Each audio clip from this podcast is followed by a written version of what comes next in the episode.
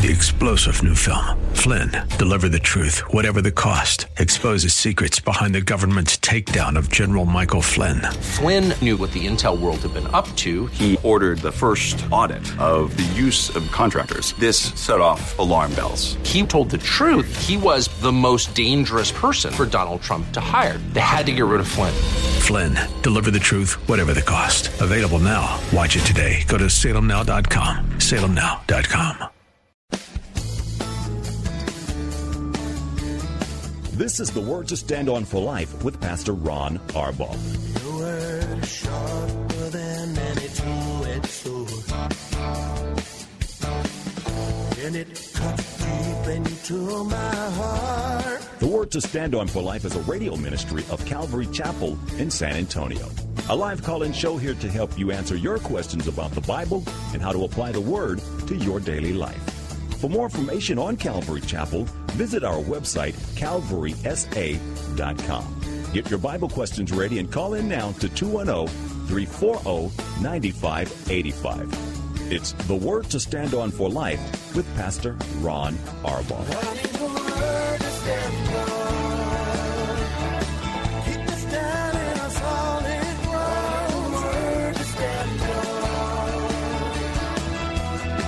Welcome to the show. It's a very cold day. Probably nothing more important to do than be in a warm house or sitting in a car with your seat heaters on listening to the program. I'm Pastor Ron Arbaugh from Calvary Chapel in San Antonio, Texas. And what we do here every day at 4 o'clock on KSLR, AM 630, is we answer your Bible questions and take your phone calls. Whatever on your heart and mind, we'll do the best that we can. You can call us at 210-340-9585. That's 340-9585. You can call toll free at 877-630-KSLR. That's 630-5757. You can email questions by emailing questions at calvarysa.com or you can use our free Calvary Chapel mobile app if you're driving in your car. Remember the safest way to call is use the hands-free feature of the KSLR mobile app. Just hit one button. It says call now and you'll be connected directly to our studio producer. One more time, 340-9585.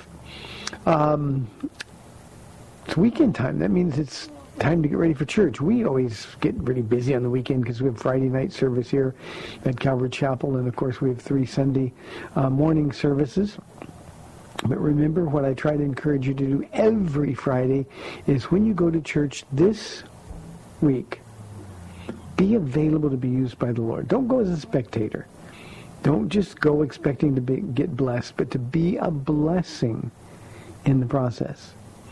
Look for somebody who looks like they're hurting. Look for somebody who looks like they need prayer or maybe just someone to invite them out for a bite of lunch after service.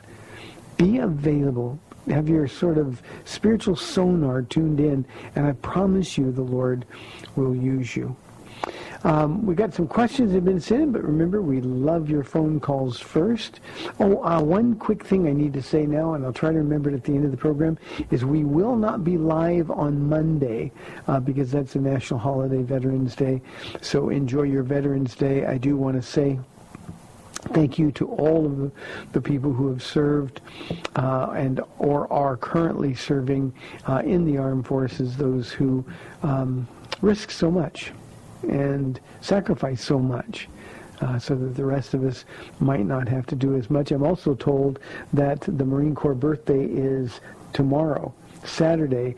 And how old is the Marine Corps going to be? 243. 243 years old. I've got a Marine sitting next to me. He doesn't look anywhere close to 243. Looks maybe 150, 160. Closer. But thank you for all of the veterans who have served. Okay, let's get to some questions. I got a couple of questions that were sent in from Richard. Um, the first one is uh, this one. What do you think of? What do you think Matthew twenty four twelve is alluding to? I can do that really quickly, and then we'll get to uh, our first caller today. Matthew twenty four says twenty four twelve says, because of the increase of wickedness, the love of most will go cold. You have to realize, Richard, that the um, Matthew 24 is the beginning of the Olivet Discourse. Um, Mark chapter 13, Luke chapter 21, same uh, context. And he's talking about the end times. And so what he's saying is, in the end, this is after the rapture of the church. We know that. They didn't know it at the time that this was being spoken by Jesus. Um, Paul talks about this time um, just prior to the rapture in 2 Timothy. But Jesus is talking about in the Great Tribulation, in that time when judgment is being poured out on the world. Um, the world is going to grow wicked.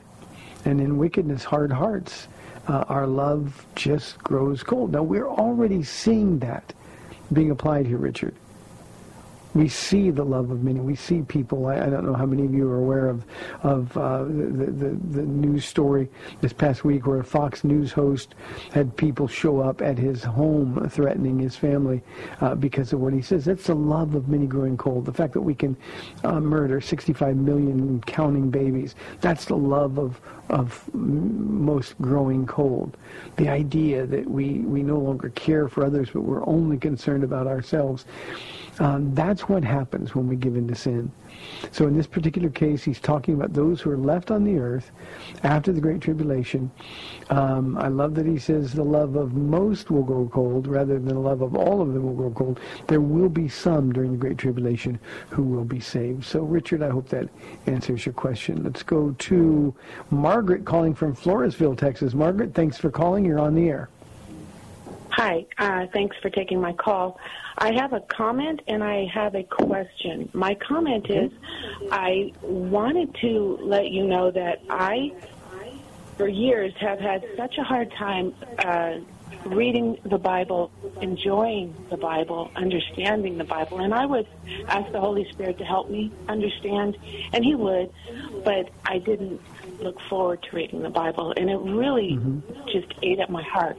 And then I asked him, I asked Jesus to please help me to look forward to it and enjoy it. And I really didn't expect him to. But then he put in my life your Friday night sermons on on uh, the app. And oh, cool. He changed the way I feel about the Bible and how it. Uh, you're just able to make it come to life. And oh. when my granddaughter lived with me, she would say we would lay down at night, and that's what I usually listen to. But I also do my morning Bible study with you, so I'm able to go through a year's worth of Acts in just you know a few months, but or weeks really. But she would say, "Let's listen to Jesus," and I would explain to her, "Well, that's not." But then the Lord kind of put on my heart today, "That is me talking to you." I just used Ron Arbaugh's voice. Oh, so, bless your heart. Thank you, Margaret. By the way, we got a really good one tonight. Acts chapter 27 is is really good, especially if you're sort of going through some storms of life. It's really, really a great Bible study tonight. So that's at 7 o'clock, and you can watch that live stream at calvarysa.com. What's your and question, Margaret? I am right now. My question is, did Lucifer fall, or was he cast from heaven before or after God created earth and mankind? Well, that's a that's a hard question to answer, Margaret, because nobody knows for sure. Now, I have a very strong opinion on this, um, but it's opinion that can't be proven for sure uh, by the Word. But all that we know for certain is that sometime in eternity past, Satan was cast down. We know why he was cast down. Uh, his pride was to the point he, he he said, "I will cast my throne above the Most High." He wanted to be worshipped rather than a worshiper. Uh, it was the, that moment when God gave the angels in heaven their one-time only choice. Fortunately, we humans have a, a many times choice, but but uh, angels, because they were given so much, because they were in the presence of God, uh, one time they made a choice. Now, when I say we don't know for sure, here's my very strong opinion. I personally believe with all of my heart, Margaret, that um, on the sixth day, when God created Adam, um, I think that was the, the moment when Satan um, rebelled. Uh, we know from Ephesians chapter 2, the Bible says that we are his workmanship. That Greek word is the Greek word poema, and it means uh, we get our English word poem from it. And what it really means is that we are the expression of God's beauty. So Satan, Lucifer, the evidence suggests in the Old Testament, Ezekiel 28 most notably, that, that he was the most beautiful of all of God's creation. He, he was Lucifer the angel, uh, as powerful as, as any angel. Him and Michael are probably the, the, the, the, the biblical counterparts. But he was so beautiful that it said, if you, especially if you look at the King James version, that music sort of emanated as he as he raised his wings. And when he saw how God responded when he created Adam, what he was saying is, Adam, you're the best thing I've ever done. On the sixth day, he created man, and he saw that it was very good. And I personally think that that's what sparked the jealousy that eventually led to Satan's rebellion and being cast out. We also know, Margaret, that he uh, he, he, deceived a third of the angels that were with him, mm-hmm. and uh, and they are fallen angels. We call them demons, and uh, uh, they will all of them spend eternity in the lake of fire. So that's what I think, but there's no way to prove it, and it's one of those questions that the answer isn't given to us specifically in Scripture. Does that help at all? So the yes, it does. It makes perfect sense. And so the angels don't get a second chance like we do because they know what they were. They were a part of what we hope to have. And That's right. You know, Jesus, Jesus says in the Gospels, to whom much is given, much is required. And the, the, the context there is much more is required. So the, the, the higher the privilege, the greater the accountability. And imagine this Lucifer, who, who um, some would say was the worship leader of heaven. Uh, imagine the accountability he would have as standing in the presence of God. And uh, so theirs was a one-time only chance. Uh, fortunately, God is gracious in dealing with humans. And we get uh, as many chances as it takes until we die, and then it's too late. Well, that just tells me that if he could deceive the angels who had looked at God, at Jesus, how much easier will it be for him to deceive us? Absolutely, and he's an expert at it. Right. Okay. You've helped hmm. me a lot. Thank you so much for all that you do. Thank you. Thank you, Margaret, for That's your kind words too. I, okay. Thank you. God bless. How, how sweet. My Winnie the Pooh voice, the voice of Jesus. I love that. Thank you very, very much. Um, let's go to another question that uh, was sent in by Richard. I don't know if it's the same Richard or not. Um, oh, I'm sorry. This one is not from Richard. This is from Anonymous from our email inbox.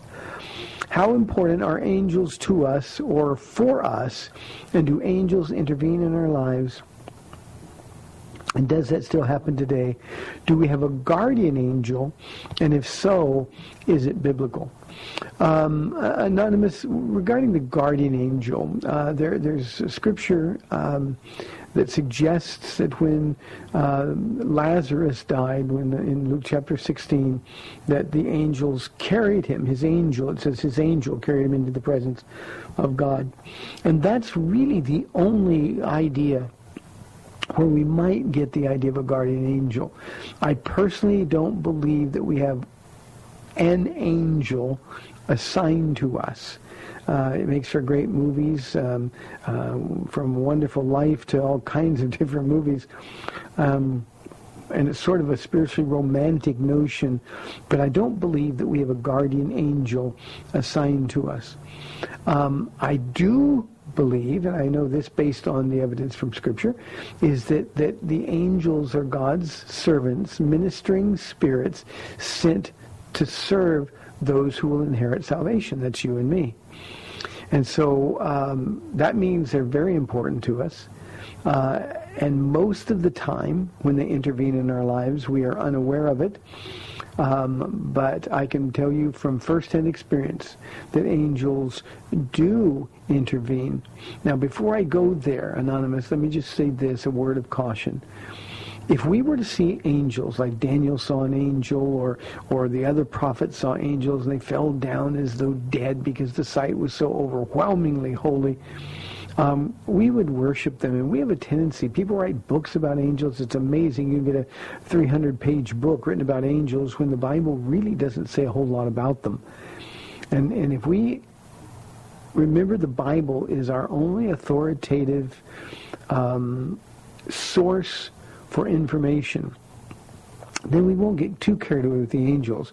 Instead, we'll get even more carried away with the one who sends the angels to minister.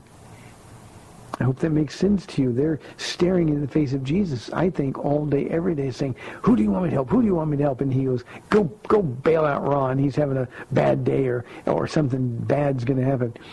And, and, and they, they show up.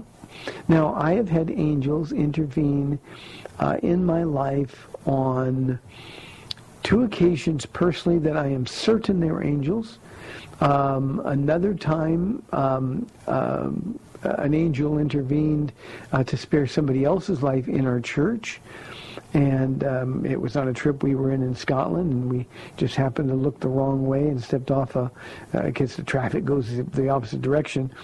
And and um, one of our ladies was going to be run over by a bus, and there's no way to explain why she isn't dead.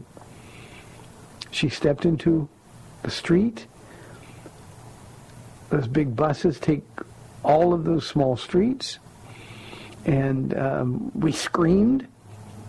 And the next thing we know, she was up, ashen face, but she was up on the curb. And she was safe. And I am, without any doubt at all, that that was an angel who was intervening. Uh, I've told the story in the program before about uh, Paula and I going up to Bible college. You know, she would come and get me on Fridays at Bible college and then bring me back home. We lived about uh, a 40-minute drive from the Bible college. Uh, and we'd spend the weekend together. On Sundays, she'd have to take me back up uh, early in the evening for, for Sunday evening chapel. It was a requirement. Uh, and uh, I was dri- I drove back then. That was about the last time I drove. But um, I, we were going up in our truck, and um, um, we ran into horrible weather. In the wintertime, the weather could change in an instant on that mountain. And we were going up this mountain in the middle of a really, really bad storm. I was feeling really dumb for having taken the chance. And uh, we hit a patch of um, ice, snow, um, pellets of, of, of hail uh, all at the same time, and we started turning in a clockwise rotation uh, going over to the side of the road. Now, the mountain roads in the San Bernardino Mountains, uh, there aren't any barriers on the side. There, there aren't anything to keep you in. And if you fall, uh, you go straight down the mountain. And um, there's, there's nothing except a sheer drop. And we were going around clockwise and I got to the point where uh, the front wheels were just off the edge, and the momentum was taking us clockwise to where we would have gone off of the edge, and then for no reason at all, we just started going counterclockwise and I ended up in perfectly in the lane going back down the mountain. And there, there's no explanation for that. There's simply no explanation. We didn't do anything. We didn't hit brakes. I didn't do the gas. I did no driving tricks.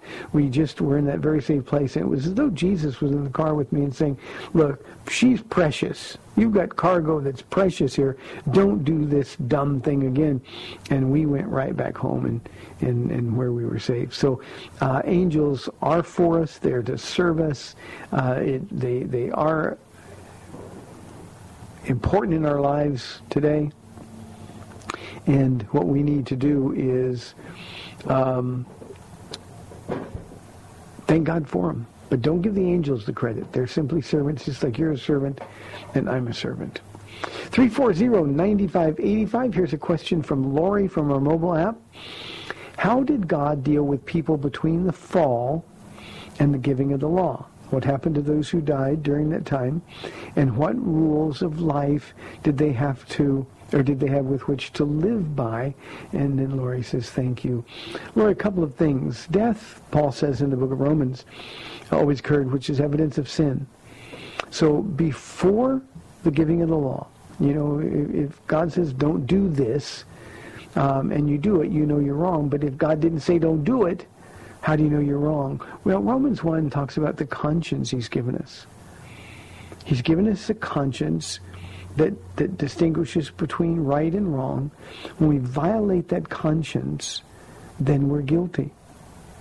And that's his whole point in, in writing to Church of Rome. He says, look, death has been here from the beginning, which proves that death was in the world before the law, but before the law, sin wasn't uh, imparted to them or wasn't counted against them. Why wasn't it counted against us? Because we didn't know.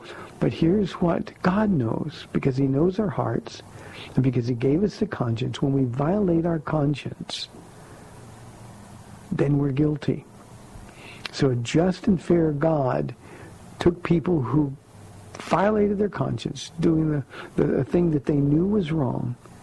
Even though God didn't say it was wrong, they knew it was wrong. What did God say to Cain? Cain, why are you so troubled? Why so downcast?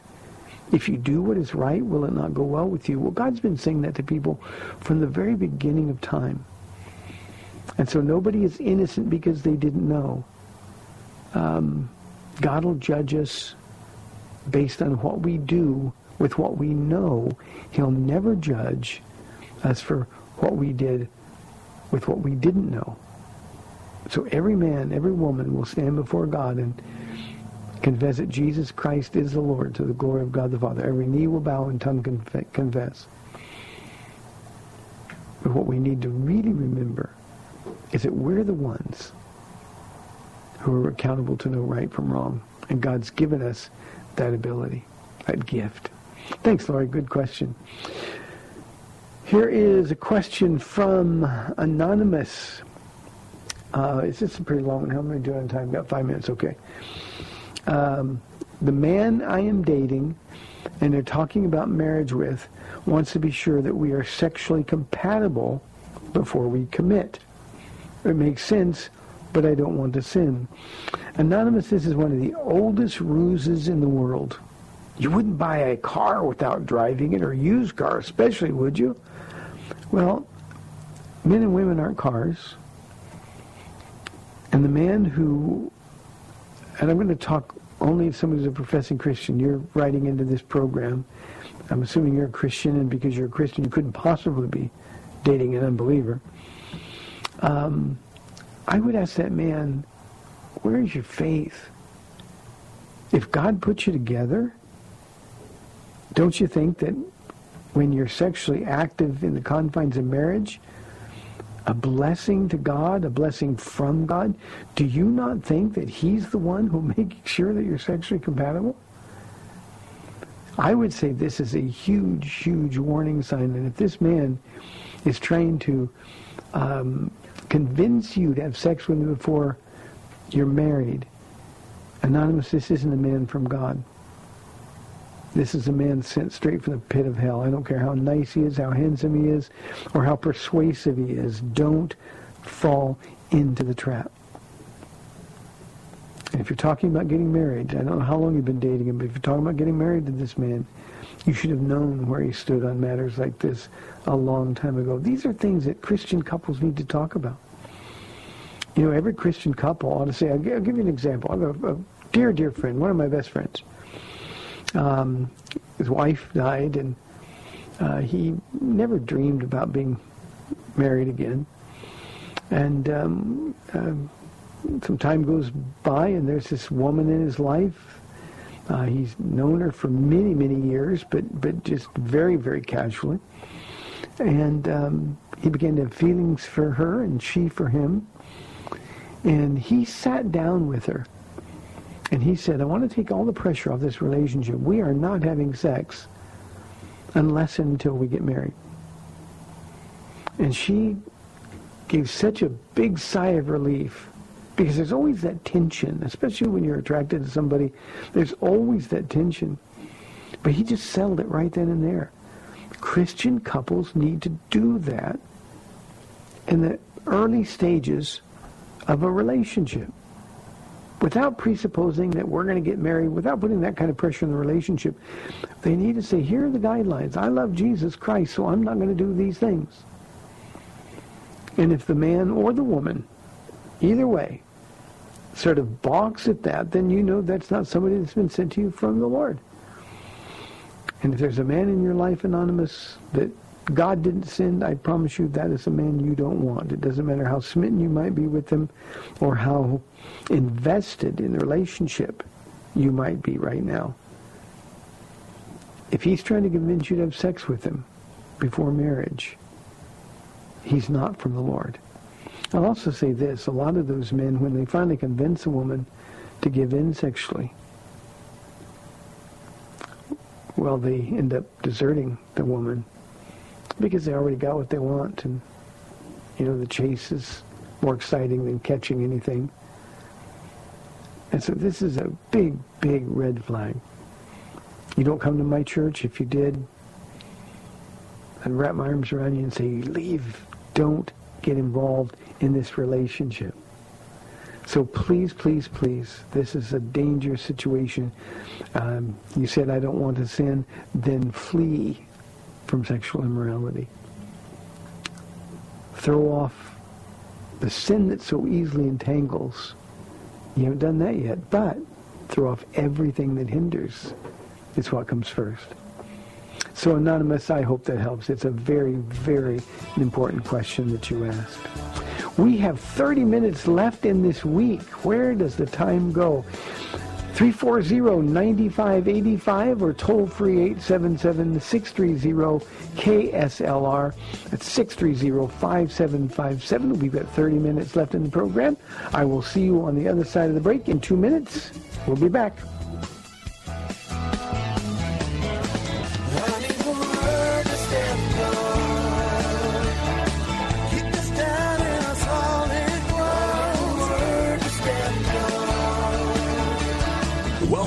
To the Word to Stand On for Life. We're taking your calls at 340-9585 or toll free 877-630 KSLR. Now, here's Pastor Ron Arbaugh. Welcome back to the last 30 minutes of the week, 340-9585. Hey, can I pass on a, a prayer request? I just got an emergency prayer request um, from some casual friends of mine, Calvary Chapel pastors. Our um, pastor in Oroville, California, his name is Bob Scott.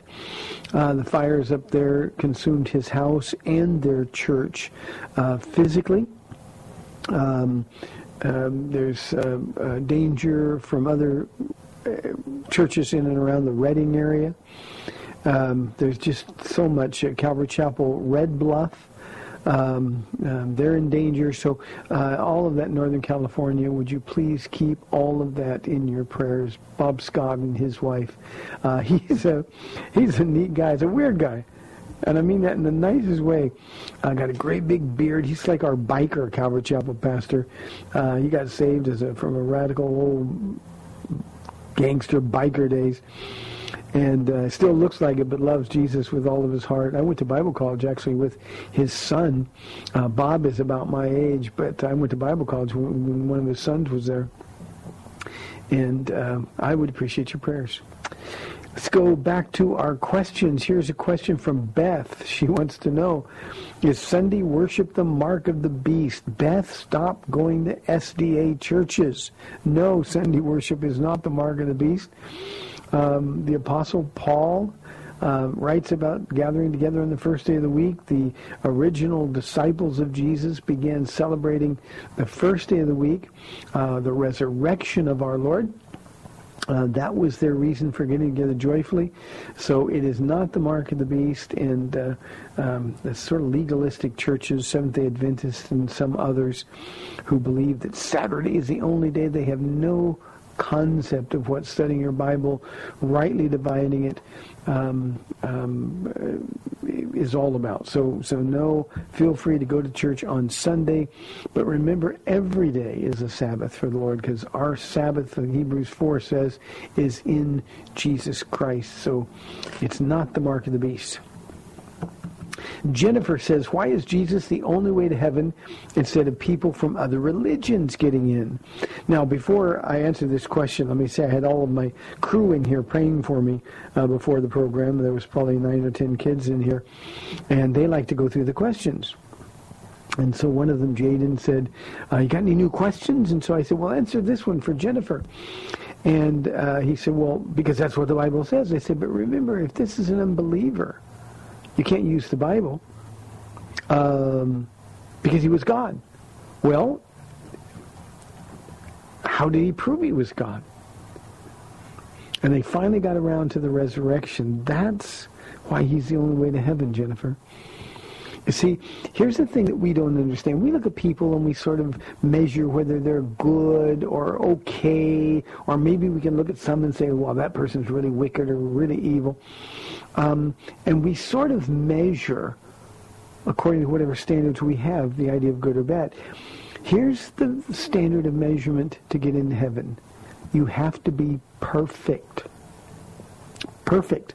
You can't be sort of good or mostly good, or you can't do more good than bad and think, well, that's going to balance out the scales. Nobody's going to be in heaven unless they're perfect. Now that's why Jesus is the only way, because only Jesus was perfect.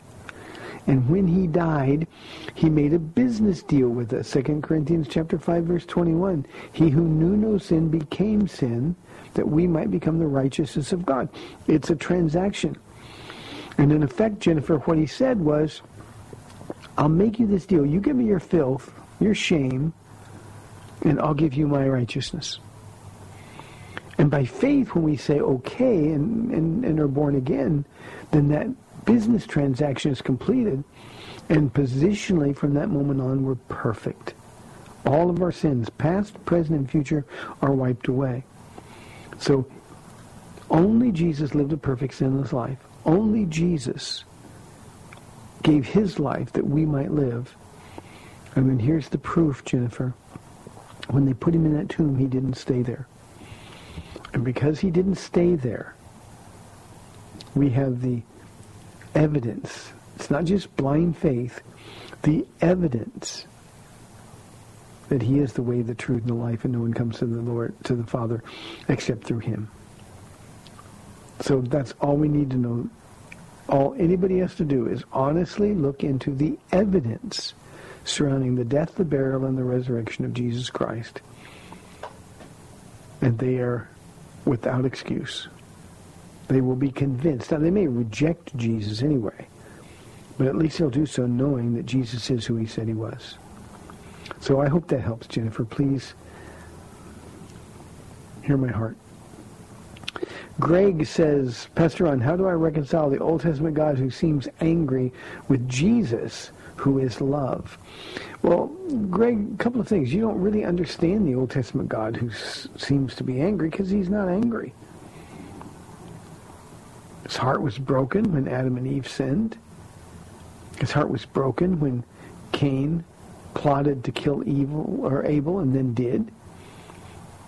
His heart was broken. All you have to do is read through the prophets when his people, instead of being a light to the foreigners around them, became like those foreigners and rejected the worship of the one true God. His heart was broken before that when he and Moses were on a mountain and the people couldn't wait. They started to build a golden calf. That's not mean. But what we also have to understand is God is holy and just. And that means sin, all sin has to be punished. And that's not angry at all. That's just a God who, though he didn't have to make a way for us to be saved, he, he did. I'd also say this, Greg. All you have to do is look at Revelation chapter 19 and the Jesus who comes back to establish his kingdom for a thousand years on this earth. His robe is covered in the blood of those who rebelled against him. He destroys them with the word. He's the God of the great tribulation, so he is just and holy. Yes, God is love, but even in his love, he disciplines and corrects and judges. So you have to reconcile them. It's the same God. The whole Bible from Genesis 1-1 to Revelation 22-21, or 21-20, I mean, is, is all about Jesus. Hope that helps, Greg. Let's go to Teresa calling on line one from San Antonio. Teresa, thanks for calling. You're on the air.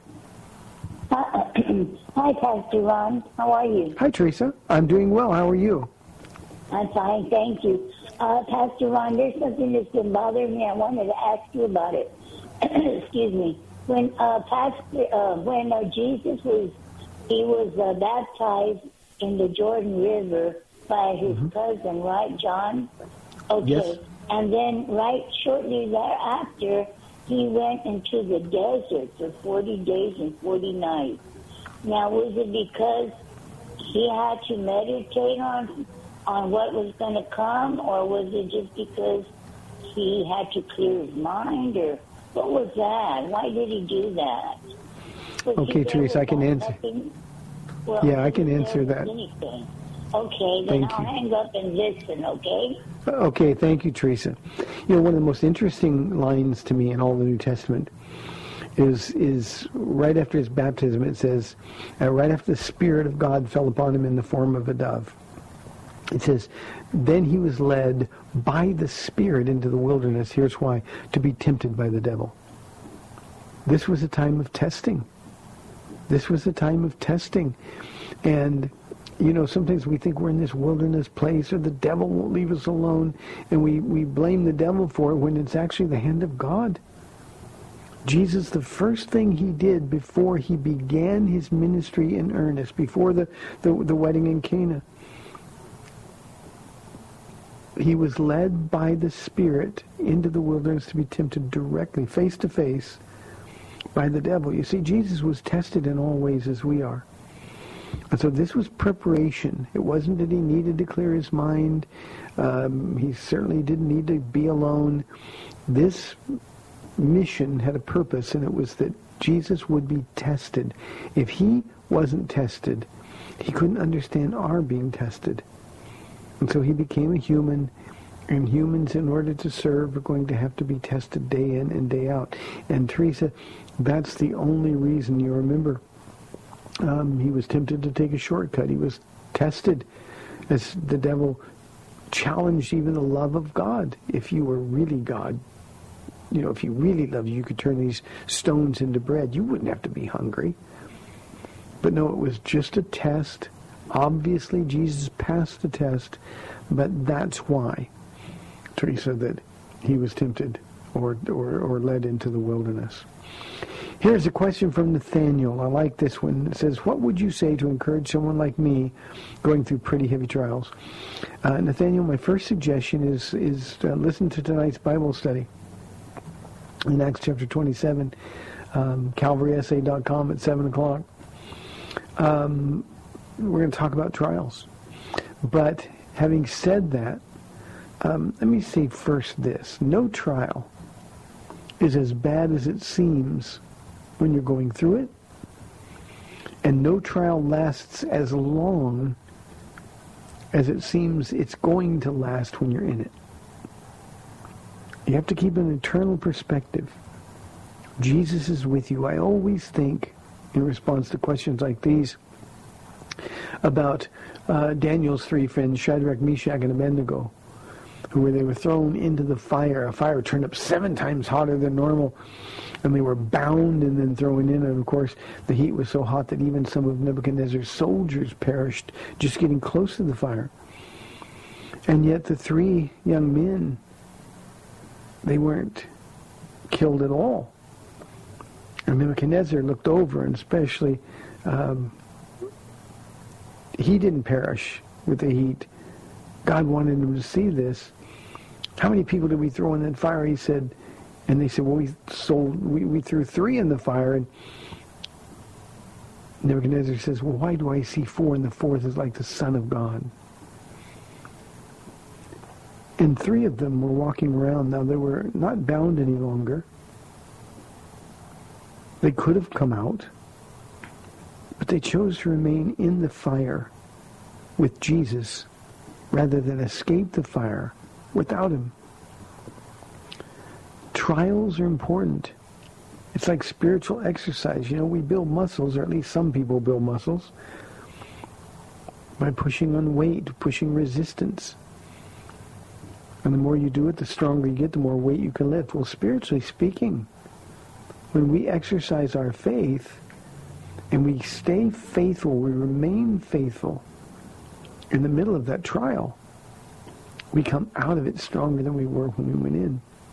We come out of it more like Jesus than we were when we went in. And a lot of times, Nathaniel, the trial that you're in right at this moment is an answer to your prayers from God. Now, I know we don't pray for trials. But think about the times you prayed, oh Lord, I want to love you more. Oh Lord, I want to be more like you. Oh Jesus, I want to think like you. Well, in order to do that, we've got to share in the fellowship of his sufferings. So trials, heavy or not, trials are common to everyone. All you have to do is look for Jesus in them. It won't make it fun. I'm not trying to be naive here. You won't be in the middle of a trial saying, oh, this is great. Thank you, Jesus. It's not that at all. That would be silly. But what you'll be able to do is see him in the middle of your trial. And if his will for you is accomplished in that trial, you're going to find yourself holding on more tightly to him than you've ever held on to him before. Sometimes, in fact, Nathaniel, those trials come into our life because we're getting a little bit of distance between us and the Lord. And he's using those trials to, to sort of drag us back to that place of being close and intimate with him again. Trials have purposes. We don't like them. Jesus says we need them. So I hope that helps. Remember, it's not as bad as it feels, and it won't last as long as it looks like it's going to. 340-9585 for your live calls and questions. Here's a question from Damien. Damien says, I don't understand why Christians disagree on interpreting the Bible when the same Holy Spirit lives in all of us. Well, Damien, there's a, a lot of reasons for that. Let me, let me say this. The Bible is perfect. We who are believers are imperfect. And so we're viewing that which is perfect through an imperfect lens. And the truth is, there are just some things we don't get. There are some things we don't want to get. I think the divisions, not on the essentials, but on the non-essentials, are tongues for today, Calvinism versus Arminianism or something in between. Uh, are the gifts of the Spirit for today, are miracles for today. Those kinds of, of differences are necessary. And I think what God will do if you allow him, Damien, is he will sort of whet your appetite to dig into the Word and find out for yourself. I love Margaret's call in the first half of the program uh, when she said, you know, she didn't, she, she felt guilty because she didn't uh, look forward to reading the Bible. She did it sort of dutifully rather than joyfully. Um, because she did it dutifully, God changed her perspective. And if you have questions about things, dig into the Bible. Let God thrill your heart and show you what it means. Damien, when I was a, a new Christian, um, six months old in the Lord, I, I just, uh, I had to find out if the Bible was true. I've told that story too many times on this program to repeat it. But, but once I decided this Bible was really the Word of God, then I had to deal with this same kind of question. What about tongues? And what about this? And what about that? And what about the rapture of the church? And, and, and you know what? I opened the Word, and Jesus met me in His Word and began giving me light. He also taught me to be discerning. I'd read commentators and say, that didn't sound right. That was Jesus teaching me discernment. And so the questions that you have are honest questions, and God loves curious Christians, so just open your Bible and dig in. And as you're digging in, I read everything. There were two two things for me because we started out, Paul and I did, in a really bad church, a prosperity church.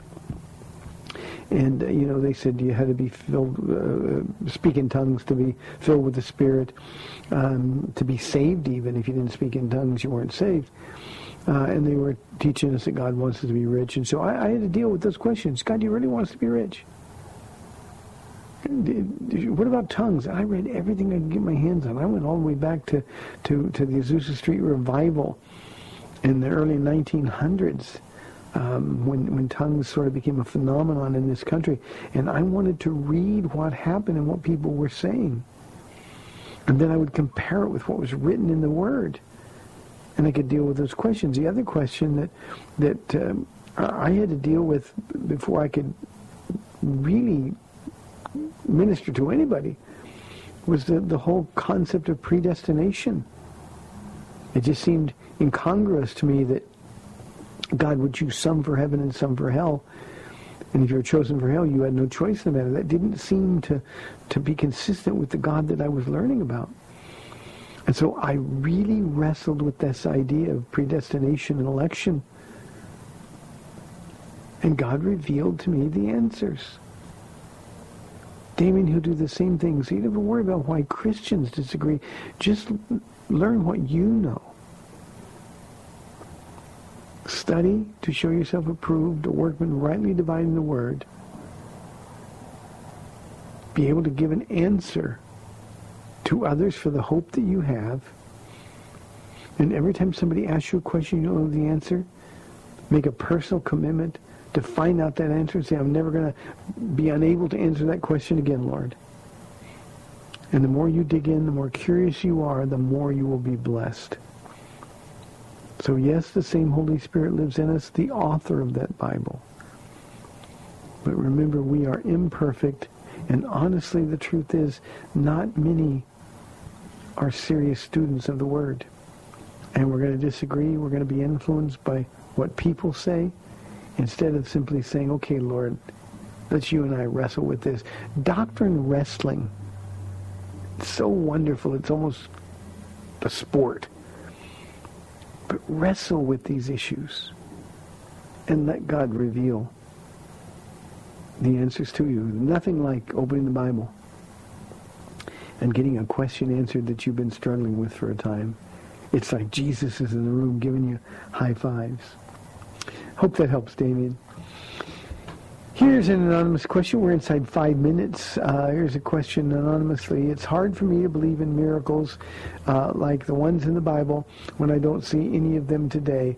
Why is that? Well, anonymous, um, there's lots of reasons. The miracles that you see in the Bible, done by Jesus, in some cases done by his apostles, uh, those miracles had a very specific purpose uh, signs and wonders. Signs, as you know, always point to something. If you're looking for a particular street, you look at the names on the sign. So when you get to the sign with that name on it, you know you've arrived. Well, the sign miracles that we have in our New Testament were miracles that pointed to the authority and the authenticity of Jesus, the Christ, the Messiah. And so when he did a miracle, everyone is forced to make a choice. Well, he did the miracle. Do you believe him? Now, we know they didn't.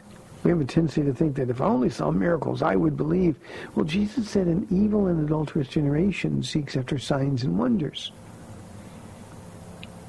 Jesus says, use the signs that point to me to find me. And then you won't find it hard to believe in miracles at all.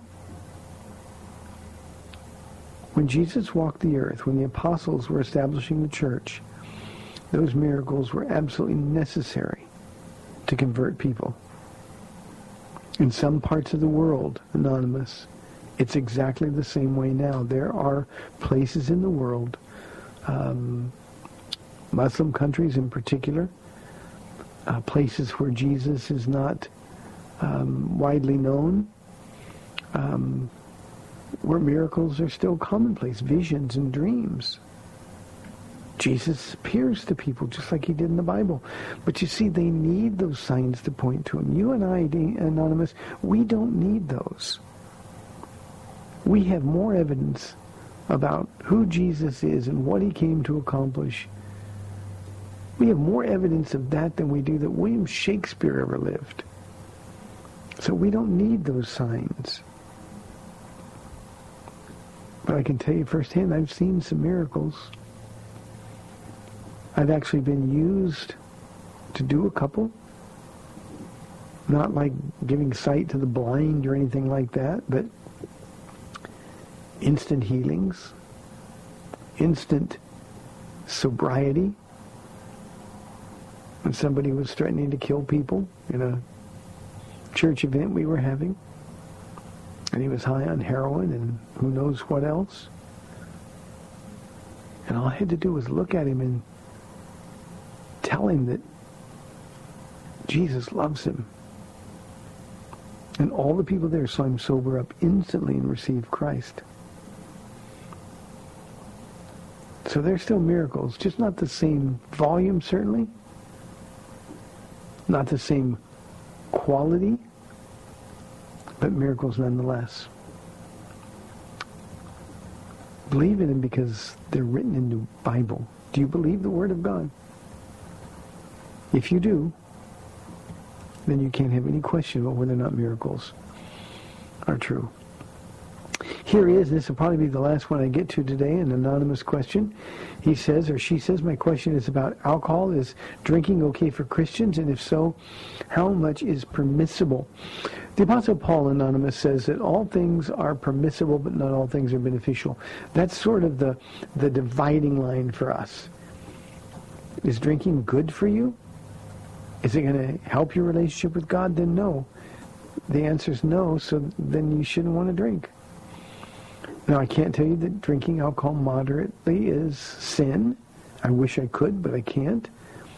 But if drinking is ever a benefit, I've missed it in my 67 years of life. So please, please, please, that's the Spirit of God knocking door to door. Put down the alcohol. You don't need it. Hey, great week on the program. Thanks for tuning in. Stay warm this week. You've been listening to The Word to Stand On for Life. I'm Pastor Ron Arbaugh from Calvary Chapel in San Antonio, Texas.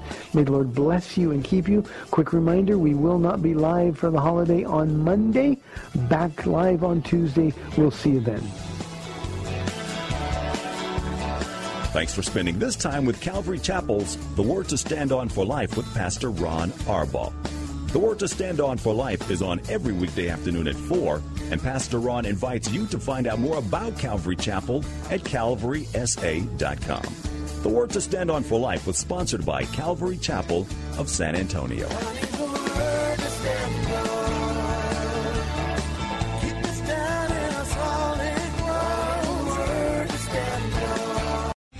Three star general Michael J. Flynn, head of the Pentagon Intelligence Agency, knew all the government's dirty secrets. He was one of the most respected generals in the military. Flynn knew what the intel world had been up to. He understood its funding. He ordered the first audit of the use of contractors. This set off alarm bells.